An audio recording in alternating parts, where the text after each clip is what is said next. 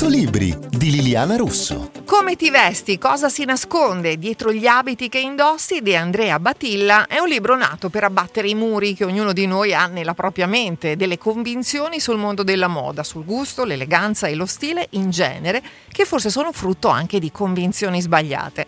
Andrea, fino al 500 uomini e donne vestivano allo stesso modo, solo con il Rinascimento poi si è arrivati a dividere per sempre i pantaloni dalle gonne. Quindi alla fine, insomma, questo, quello che viviamo è frutto della nostra storia. Sì, in realtà è anche molto peggio di così. Fino al 500 non c'era proprio la distinzione tra maschile e femminile come la intendiamo noi oggi. Cioè, se dicevi maschile per dire, non so, un comportamento macio, uno vestito in un certo modo, era una roba incomprensibile per quelli del Rinascimento.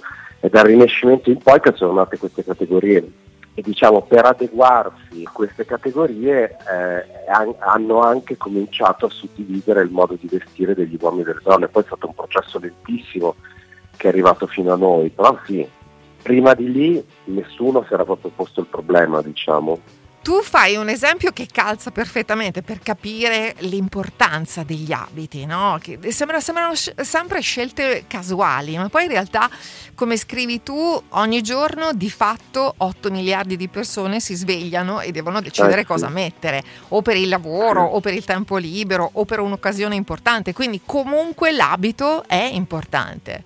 Sì, l'abito è importante perché l'abito fa assolutamente il monaco e la pressione che molte persone, forse quasi tutti in realtà, sentono quando devono scegliere cosa, cosa mettersi addosso, è una, press- è una, pressione che ha un senso in realtà, non ha niente di superficiale.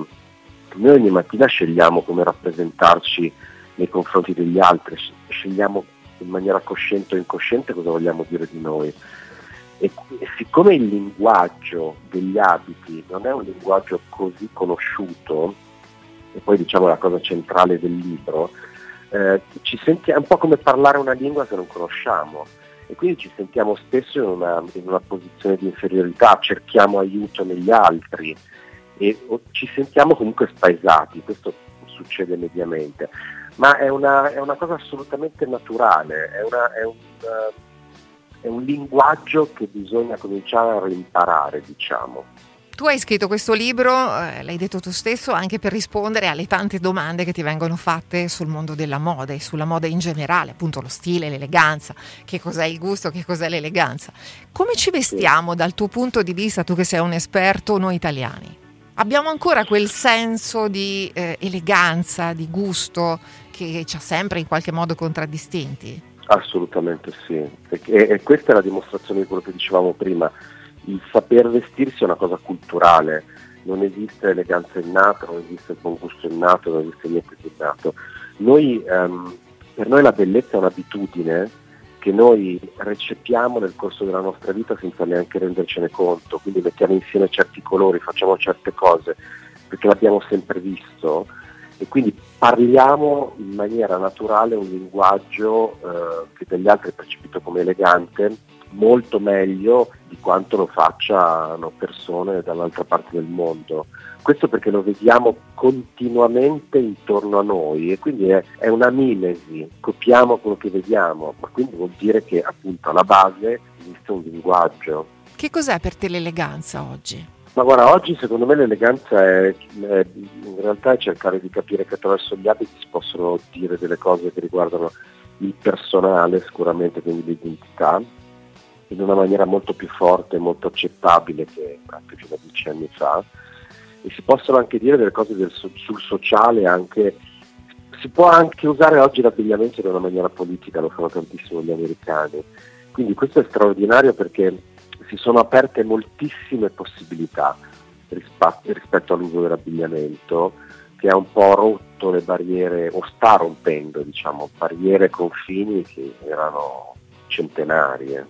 Beh, il tuo è decisamente un libro interessante che dà spunti anche di riflessione anche su quello che è eh, la moda oggi, no? quello che vediamo in giro, uomini che spesso si vestono anche un po' da donna, donne che si vestono in modo mascolino. Eh, questo mischiare continuamente è positivo e negativo secondo te? No, è positivo perché appunto cioè, il fatto che gli uomini si vestano in maniera diversa dalle donne è una roba che in sé non vuol dire niente, è un, una cosa che è stata decisa più o meno nell'Ottocento, dove si sono radicalizzate certe cose. Adesso forse stiamo riguadagnando con calma eh, dire, una libertà espressiva che è stata repressa o soppressa per un sacco di tempo, quindi io credo che sia un... Positivo che sia una cosa molto positiva, sì, mm. assolutamente. Sono d'accordo con te.